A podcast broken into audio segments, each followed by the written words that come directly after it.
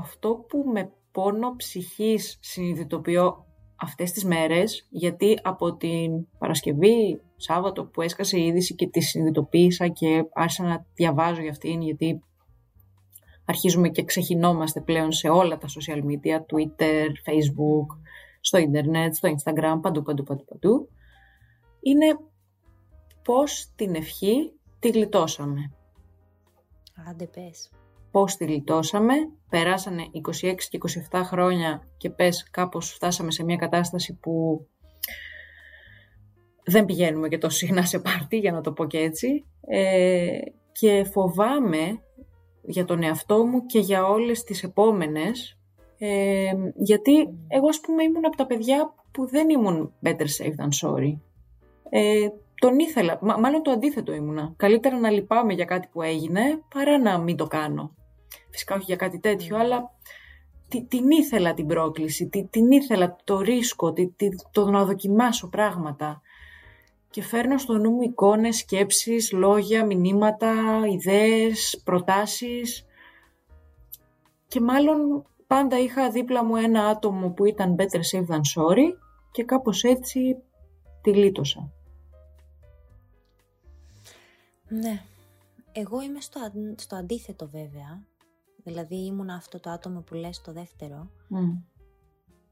Και νομίζω έτσι σώθηκα. Γιατί είμαι γενικά πολύ επιφυλακτική και φοβάμαι. Ίσως έχει να κάνει και με το ότι μου είχαν επιτεθεί στη Δευτέρα Λυκείου ενώ ήμουν στο δρόμο. Οπότε αυτό εννοείται ότι με έκανε ακόμα πιο επιφυλακτική με τους ανθρώπους. Πόσο μάλλον με τους άντρες. Επομένως ποτέ σε αυτά τα μαγαζιά δεν αφινόμουν ιδιαίτερα. Νομίζω αυτό ήταν δηλαδή που με έσωσε. Ήμουν δηλαδή από τα κορίτσια που δεν θα τα πλησίσεις εύκολα, γιατί ήταν αυτές οι ξενέρωτες που αν πας να τις πλησιάσεις, έστω να τις κεράσεις ένα σφινάκι, το πετούσαν στη μάπα.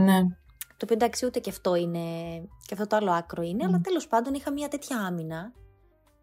Ίσως με έσωσε και το ότι ήμουνα πολλά χρόνια σε σχέση, δεν ξέρω. Πάντως και εμένα μία από τις πρώτες μου σκέψεις ήταν αυτές, όταν έσκασε η είδηση για τον ομαδικό βιασμό της 24χρονης, ότι ρε παιδί μου θα μπορούσα να ήμουνα και εγώ.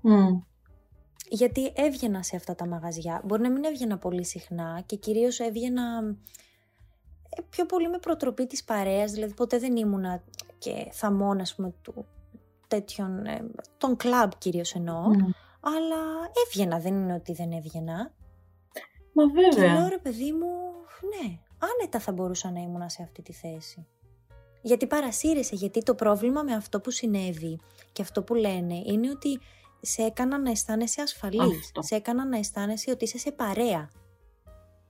Και ειδικά όταν το έχεις ανάγκη αυτό, έτσι.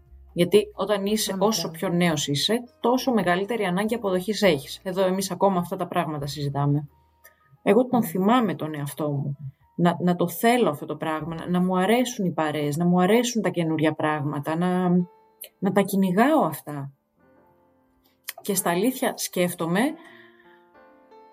πόσο τυχερή, γιατί περί τύχης πρόκειται, πόσο τυχερή ήμουν και δεν κατέληξα σε κάτι τέτοιο.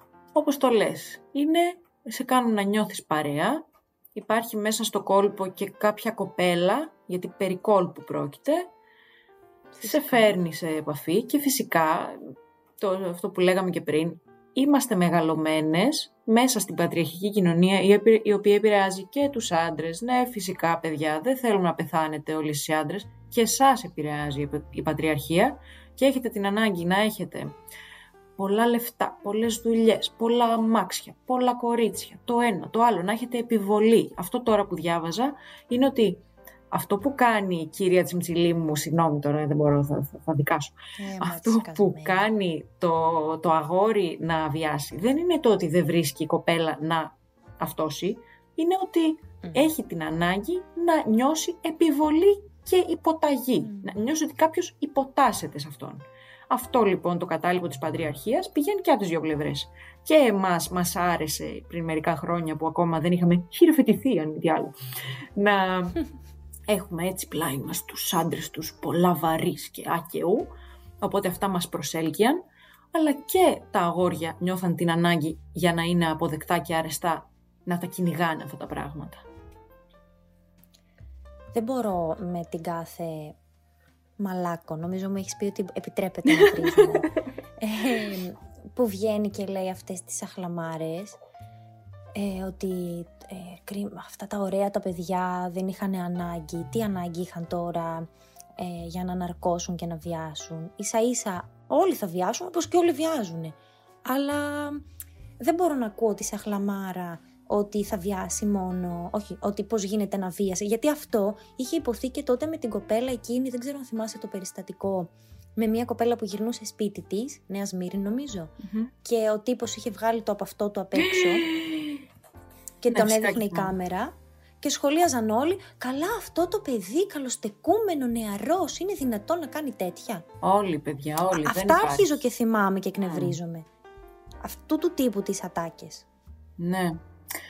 Δεν ξέρω, εγώ θεωρώ ότι μπορεί να είναι οποιοσδήποτε, γιατί αυτή τη μούρλα μέσα στο κεφάλι του μπορεί να την έχει οποιοσδήποτε. Και by the way, να πούμε, σε περίπτωση που ζείτε κάτω από κάποια πέτρα, υπάρχει στην επικαιρότητα αυτή τη στιγμή το θέμα του φημολογούμενου ομαδικού βιασμού κοπέλας 24 ετών από τη Θεσσαλονίκη, βιασμό τον οποίο υπέστησε πολυτελή σουίτα από φερόμενους ως δράστες κάποιους μεγαλοεπιχειρηματίες τέλος πάντων της Θεσσαλονίκης. Και εδώ να πούμε πόσο σημαντική ήταν η δράση πάλι του Γκιόνι, που είναι ο ίδιος που έβγαλε το ροζ βίντεο με τον Παναγιωτόπουλο, γιατί όλο αυτό ξεκίνησε κυρίως από το ότι τα έβγαλε στη φόρα ο συγκεκριμένος ακτιβιστής στο Instagram, και δεν είναι μόνο ότι το έβγαλες στη φόρα, είναι όλη η έρευνα που κάνει από πίσω και το ότι όλοι οι άνθρωποι, πάρα πολλές κοπέλες τον εμπιστεύονται και μιλάνε και ο άνθρωπος πασχίζει, απορώ κιόλας πώς, και δεν φοβάται, και το τρέχει τόσο πολύ και στηρίζει πάρα πολύ αυτά τα θύματα. Και δημιουργεί αυτό το ασφαλές περιβάλλον, το οποίο είναι μαγικό, γιατί κατατρέχουν όλοι οι δημοσιογράφοι αυτήν την κοπέλα και τελικά αποκάλυψε και το πρόσωπο και την ταυτότητά της, μιας που ο πολύ αγαπημένος Σκάι ήταν ήδη πολύ κοντά σε αυτό, οπότε εντάξει, δεν ξέρω. Ελπίζω αυτό να βοηθήσει και άλλες κοπέλες να πούν την ιστορία τους για να στοιχειοθετηθεί τέλος πάντων η υπόθεση και η κατάθεση και η δικογραφία. Απλώς δεν ξέρω, σκέφτομαι ότι γιατί πέφτουν από τα σύννεφα αυτοί οι άνθρωποι? Δηλαδή βλέπεις, όπως το είπες, ανθρώπους οι οποίοι είναι όλη την ώρα στη μόστρα και στην ιστορία και στο δες εγώ τι κάνω και το ένα και το άλλο. Δηλαδή μπήκα και σε αυτή τη διαδικασία αυτές τις μέρες να σκεφτώ ανθρώπους που έχω στο περιβάλλον μου, οι οποίοι είναι ύποπτοι, και εννοώντας περιβάλλον δεν εννοώ κολλητούς μου, εννοώ γνωστό, ξέρεις, ναι.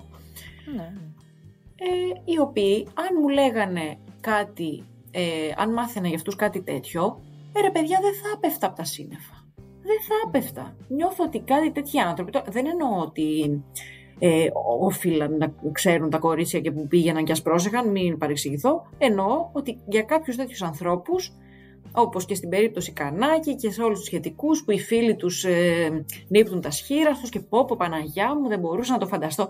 Έλα ρε φίλε που δεν μπορούσες να το φανταστείς. Έλα τώρα, τόσα χρόνια στη Θεσσαλονίκη δεν ξέρουμε τι κατακάνετε.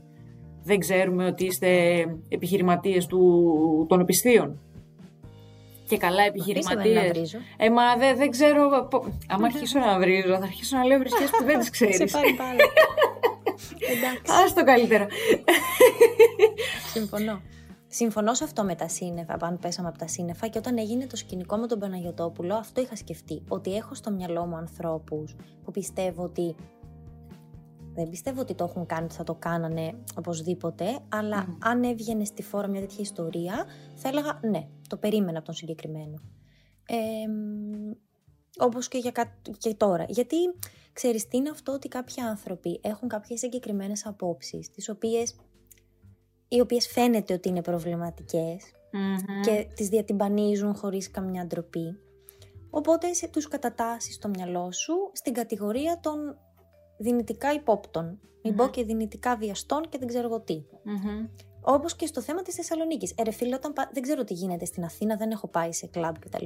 Η εμπειρία μου είναι από τη Θεσσαλονίκη. Όταν πας να μπεις στο μαγαζί και σε σκανάρουν από πάνω μέχρι κάτω. Όταν πας να μπεις στο μαγαζί και σε περνάνε επειδή είσαι εγκόμενα, αλλά δεν σε περνάνε αν έχεις μαζί σου άντρες. Και αν δεν είσαι και αντιστοίχως ενδεδειμένη, έτσι. Τύπου φούστα μπλούζα, ελαφριά πούδρα. Εννοείται αυτό. Αυτό τι σημαίνει? Δεν λέω οπωσδήποτε ότι σε κοιτάνε έτσι γιατί θέλουν να σε βιάσουν, αλλά δείχνει την νοοτροπία αυτών των μαγαζιών. Βέβαια. Και την κατηγοριοποίηση των ανθρώπων κτλ. Ναι. Άρα τι δεν πέσαμε από τα σύννεφα? Εγώ κάνω. Εντάξει, κοίταξε. Για το κύκλωμα που φημολογείται ότι υπάρχει, okay. Δεν είναι ακριβώς ότι πέφτω από τα σύννεφα. Θα ήθελα να είναι στη σφαίρα της φαντασίας. Θα ήθελα να μην συνέβη. Να πω ότι ρε παιδιά, τελικά το τραβήξατε από τα μαλλιά. Γιατί θα ήθελα ιδανικά να μην συμβαίνει. Ναι. Αλλά όχι, δεν πέφτω από τα σύννεφα, γιατί δυστυχώς έτσι λειτουργεί και δυστυχώς γιατί αυτούς τους ανθρώπους τους καλύπτουν πολύ μεγάλα κεφάλια. Τώρα θες να είναι της πολιτικής σκηνής, θες να είναι απλά οικονομικά ισχυρή, δεν ξέρω, θα φανεί, κι αν θα φανεί ποτέ τελικά. Δεν αλλά. Αυτό δεν σε ανατριχιάζει. Με αηδιάζει βασικά. Με ανατριχιάζει γιατί σκέφτομαι, φέρνω τον Γκιόνι στο μυαλό μου, ο οποίος αλήθεια όπως το είπες δεν ξέρω πού το βρίσκει το κουράγιο και δεν ανησυχεί ότι θα τον βρούνε σε κάνα πεζοδρόμιο σφαγμένο. Πραγματικά οι σκέψεις μου μαζί του και να είναι καλά το παιδί και πώς αντέχει και όλη αυτή την ψυχική ταλαιπωρία, γιατί κάθε μέρα να σου στέλνουν και εγώ έτσι και εγώ αλλιώς. Αυτό που πάλι που λέγαμε που του στείλανε ότι έχουμε συνευρεθεί όλες με τον τάδε και δεν θυμάται καμιά μας τίποτα. Τυχαίο δεν νομίζω. Ανατριχιαστικό. Και να σκέφτεσαι κιόλας ότι όλοι αυτοί είναι παρεάκι. Δηλαδή, συγγνώμη τώρα, στον Κοψιάλη καμιά ιδιαίτερη συμπάθεια δεν είχα ποτέ, αδιάφορος μου είναι. Στην Τούνι δεν έχω λατρεία, αλλά είναι σε αυτό το love-hate relationship.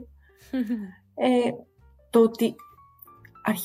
ότι διατηρούσαν σιγή ηχθείως. Και ξαφνικά ξεκινάνε και μιλάνε όλοι μαζί, δίνοντας ο ένας πάσες για αυτά που πρόκειται να ανακοινώσει ο άλλος. Ρε φίλε, δεν μπορώ, με κάνει και το σκέφτομαι και 2 και 3 φορές και δεν ξέρω τι διάολο να πιστέψω. Πω αυτό, δεν ξέρω τι διάολο να πιστέψω. Και μπαίνεις και μέσα σε αυτόν τον κικαιώνα των tweets και των άρθρων και των stories και που όλοι λένε κάτι. Και πραγματικά εν μέρει όλοι φαίνονται πιστικοί, γιατί όταν ξέρεις καλά το ποίημα σου, καλά θα το πεις.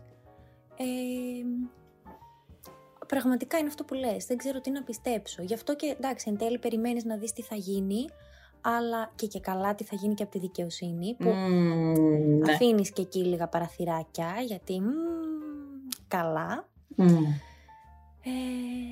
Δεν ξέρεις τι να πιστέψεις. Καλά, το θεωρώ τραγικό το ότι ασχολούμαστε κατά βάση με το revenge porn της Τούνι. Ωραία, οκ, μπορεί να έχει απόλυτο δίκιο και όντως τελικά να τα revenge porn και όντως να μην έχει εμπλακεί και εγώ της δίνω όλα τα δίκια.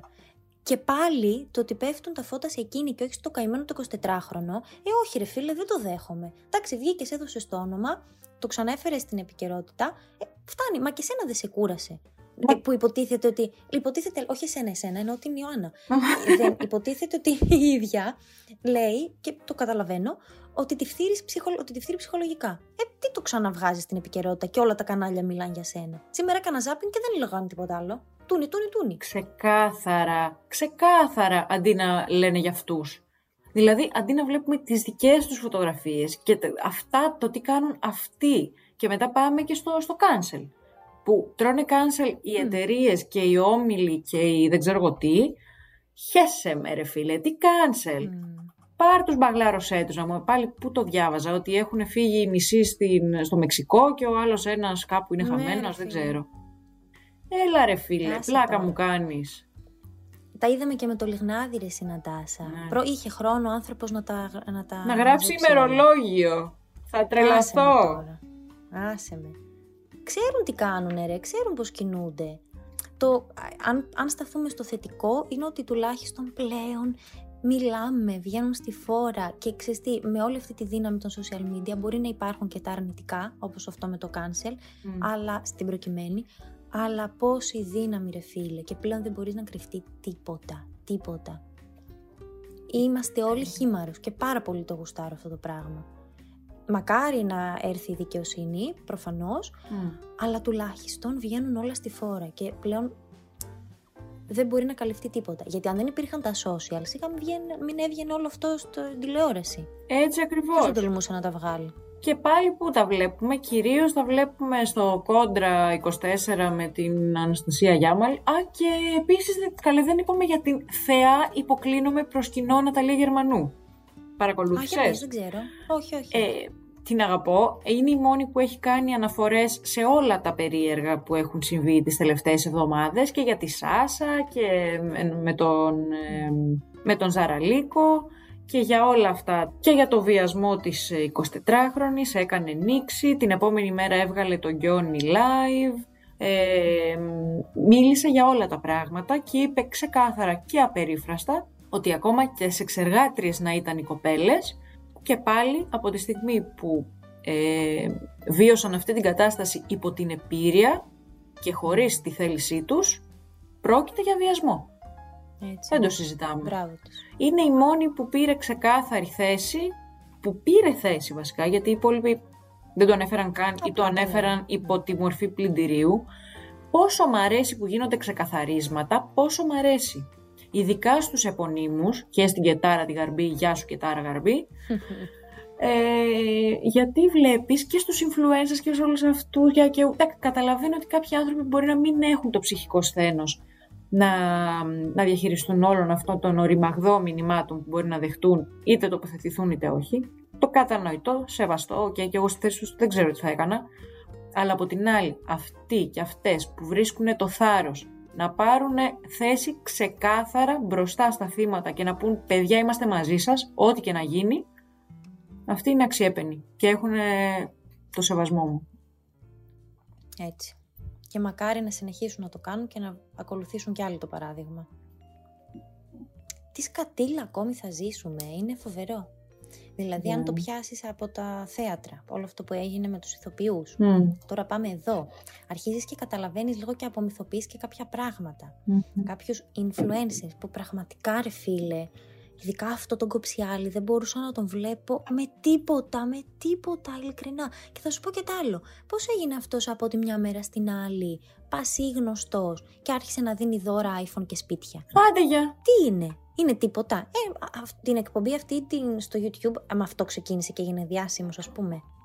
Ποια εκπομπή? Μία που είναι. Αυτός δεν είναι, ναι, που είναι μέσα στην καταγραφή. Ναι. Δηλαδή... Χέσε με τώρα, πόσα λεφτά μπορείς να βγάλεις από το YouTube, μην τρελαθούμε. Έλα τώρα. Ύποπτο, βρωμάει από παντού. Μα και βιντεάκια υπάρχουν με αυτόν που είχε καλέσει ένα ράπερ, τι διάλογο είναι αυτός, δεν ξέρω. Το έχω δει. Μπράβο. Αυτό. Που λέγανε ότι και τι αστείο που θα είναι να είναι ψιλοαναρκωμένοι οι άλλοι και να τις τον φορέσεις από πίσω. Πολύ γελάσαμε. Έλα ρε τώρα. Λες και δεν τους ξέρουμε. Είναι αυτό που είπαμε πριν. Δεν πέφτεις από τα σύννεφα, ξέρεις ποιοι είναι αυτού του τύπου. Κυρία Τσιμτσιλή θα ξαναπούμε. Και Παπανώτας και όλο το συνάφι της. Και η Χριστίδου, μη σου πω, είδες τι είπε η Χριστίδου? Όχι. Με τα λύπης μου. Μην τύχει και συμπαθήσουμε έναν άνθρωπο, κατευθείαν να είναι σύχαμα. Άντε πες. Συμφωνώ. Λέει, πάρτι δεν γίνονται σε δωμάτια ξενοδοχείου, φίλοι μου. Και αν μπορεί ένα κορίτσι που θα κληθεί να πάει από αγνώστους, να το μάθει και να το σκεφτεί πριν δεχτεί να παρευρεθεί, εγώ θα το φωνάζω όπως το φώναξε και το θύμα. Και πέστε να με φάτε. Τοποθετήσου. Περίμενε. Θέλει να πει, ας πούμε, ότι φταίει η κοπέλα που πήγε στο πάρτι του ξενοδοχείου γιατί έπρεπε να μυριστεί ότι δεν ήταν πάρτι, αλλά θα ήταν κάτι άλλο. Αυτό το λες στο παιδί σου. Το λες στο παιδί σου που είναι μπροστά σου και του λες, αγάπη μου, αυτά τα πράγματα είναι ύποπτα, να τα σκέφτεσαι 2 και 3 φορές. Δεν το λες δημόσια, δείχνοντας ένα κομμάτι ευθύνη στο θύμα που πήγε στο πάρτι. Γιατί ρε φίλε, κορονοϊό έχουμε, δεν ξέρω τι σκεφτόταν η κοπέλα. Πήγε, τι να κάνουμε. Βέβαια. Και μην ξεχνάς αυτό που είπαμε και στην αρχή. Δρούνε πολύ συγκεκριμένα. Είπε η κοπέλα, εγώ πήγα με έναν φίλο μου. Θεωρούσα ότι αυτός είναι φίλος μου. Σου το παίζουν φίλοι. Δεν πας. Δεν είναι ότι εγώ μια μέρα θα με πλησιάσει ο Χ που φέρεται ότι είναι δράστης και θα μου πει έλα μια βόλτα στο ξενοδοχείο και εγώ θα πάω. Είναι στο πλαίσιο μιας παρέας. Οκ. Πρέπει να έχεις, ναι, είσαι καχύποπτος για το με ποιους κάνεις παρέα. Ωραία, αλλά μπορεί και να ξεφύγει η κατάσταση, μπορεί και να μην καταλάβεις που έχεις μπλέξει. Και δεν μπορώ πάλι αυτό το πράγμα του προσέξτε πως ντύνεστε, προσέξτε που πάτε, προσέξτε με ποιους κάνετε παρέα. Μπήκα κι εγώ σε αυτή την λογική βέβαια και με το που βγήκαν όλα αυτά στη φόρα, έστειλα αμέσως σε μια μαθήτριά μου που τώρα είναι τρίτη λυκείου και συχνάζει σε αυτά τα μαγαζιά. Πρόσεχε και κράτα το ποτό σου και πρόσεχε σε ποιους μιλάς, γιατί θορυβήθηκα πάρα πολύ. Αλλά δεν μπορώ πάλι να συζητάμε τα ίδια. Πάλι εμείς να πρέπει να προσέχουμε. Βέβαια, απ' την άλλη, μετά, ας πούμε, μου έλεγε η θεία μου τον αντίλογο που έχει μικρά κορίτσια στο γυμνάσιο. Ναι, αλλά όταν ο κόσμος είναι τόσος σκατένιος και υπάρχουν όλοι αυτοί οι ανώμαλοι, τι να της πω, ντύσου όπως θες, κάνε ό,τι θες, μη σε νοιάζει τίποτα, δεν μπορεί να την προφυλάξω. Αχ, δεν ξέρω. Κουράστηκα όμως, κουράστηκα. Κι εγώ κουράστηκα πάρα πολύ. Αλήθεια, κουράστηκα. Να φοβόμαστε για τα πάντα, γιατί μπαίνεις διαρκώς σε μια εμπόλεμη ζώνη, να φοβάσαι, να προσέχεις τον κόλο σου από εδώ και από εκεί, να φυλάγεσαι, μην τυχόν και σου συμβεί κάτι. Πώς θα απολαύσουμε τη ζωή άμα είμαστε διαρκώς σε επαγρύπνηση. Νατάσα, εμένα αυτό με έσωσε, αυτό που είπες. Γι' αυτό σώθηκα. Δηλαδή, ακριβώς επειδή είμαι πάρα πολύ χέστρα. Φοβάμαι πάρα πολύ. Διότι και εμένα, ας πούμε, μου άρεσε και να βγω το βράδυ και να πιω το ποτό μου και ντυνόμουν καλά. Μπορεί να εφορούσα και το πιο ανοιχτό μου φόρεμα. Απλώς φοβόμουν πάρα πολύ. Πόρνη, ήμουν μία πόρνη. Αλλά γι' αυτό, δηλαδή, ερχόμαστε πάλι στο ότι ή που θα είσαι μονίμως στο φόβο και κάπως έτσι θα σωθείς, ή που θα σωθείς από την τύχη, ή που θα σωθείς γιατί κάποιος ευτυχώς έτυχε να είναι δίπλα σου και να σε σώσει. Δεν ξέρω κι εγώ πώς θα ήταν η ζωή μου αν ήμουν πιο χαλαρή. Δεν εννοώ αν θα είχα βιαστεί, και στα θετικά στο λέω. Αχ, δεν ξέρω. Εύχομαι να πάει καλά και να προχωρήσει η υπόθεση και να μάθουμε γρήγορα ότι κι άλλες κοπέλες βρήκαν το θάρρος να το καταγγείλουν, μπας και εξαρθρωθούν όλα αυτά τα κυκλώματα.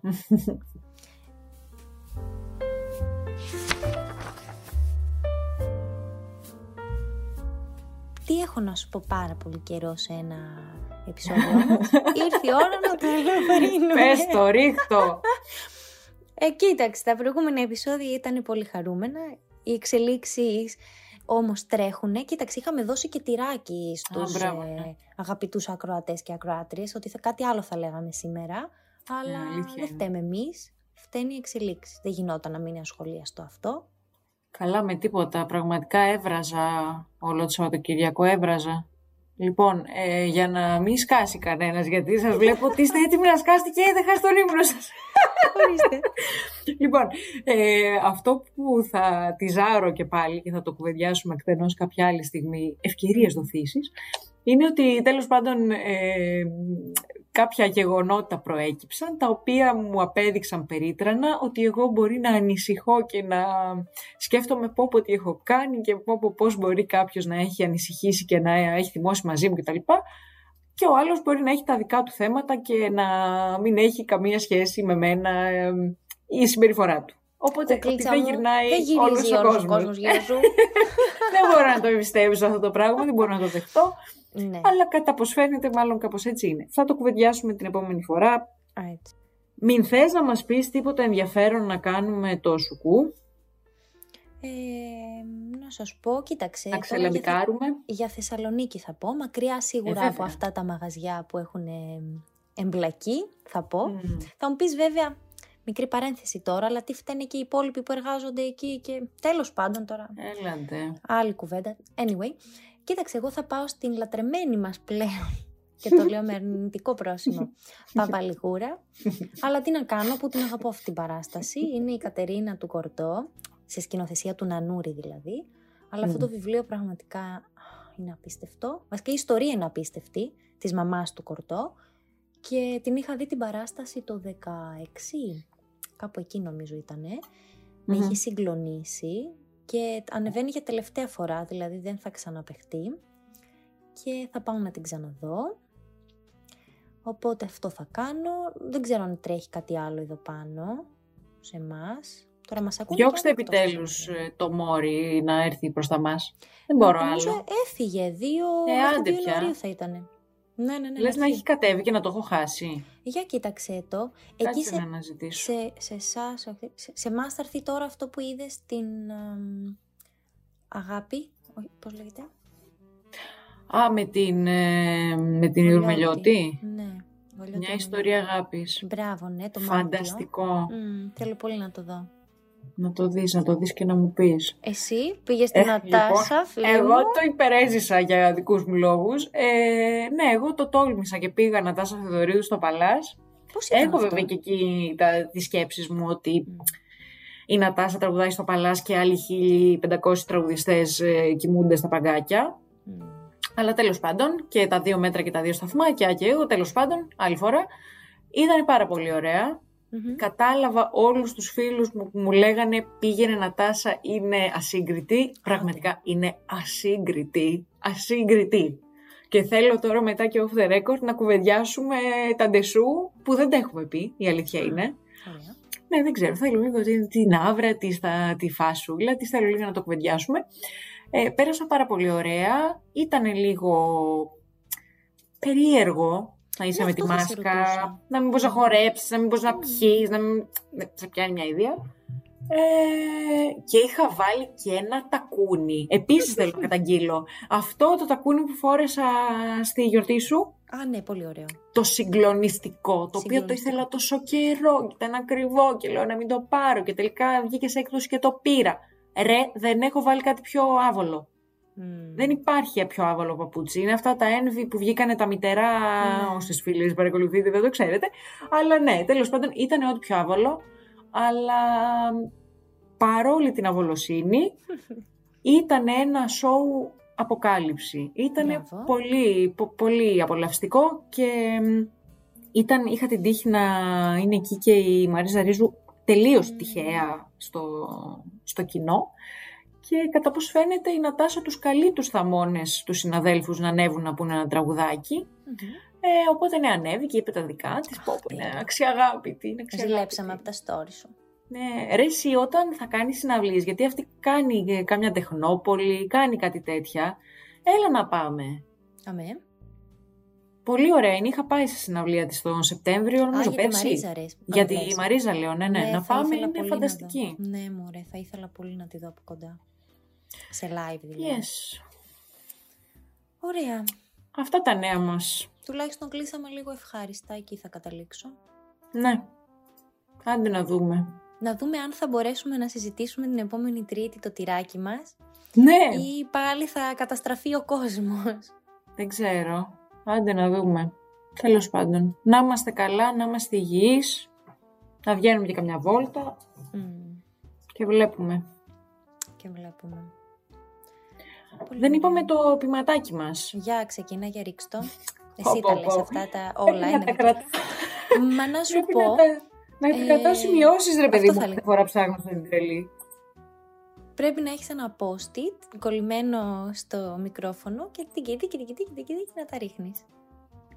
Θα πω εγώ βέβαια μέχρι να τα βρεις, να γεμίσω το τηλεοπτικό χρόνο και κενό, ότι θα μας βρείτε στο xtiti.reads και στο anastasia_tert, που ήδη μας έχετε βρει και τι ωραία μιλάμε και μας τα λέτε. Ναι ρε εσύ, είναι τόσο συγκινητικό.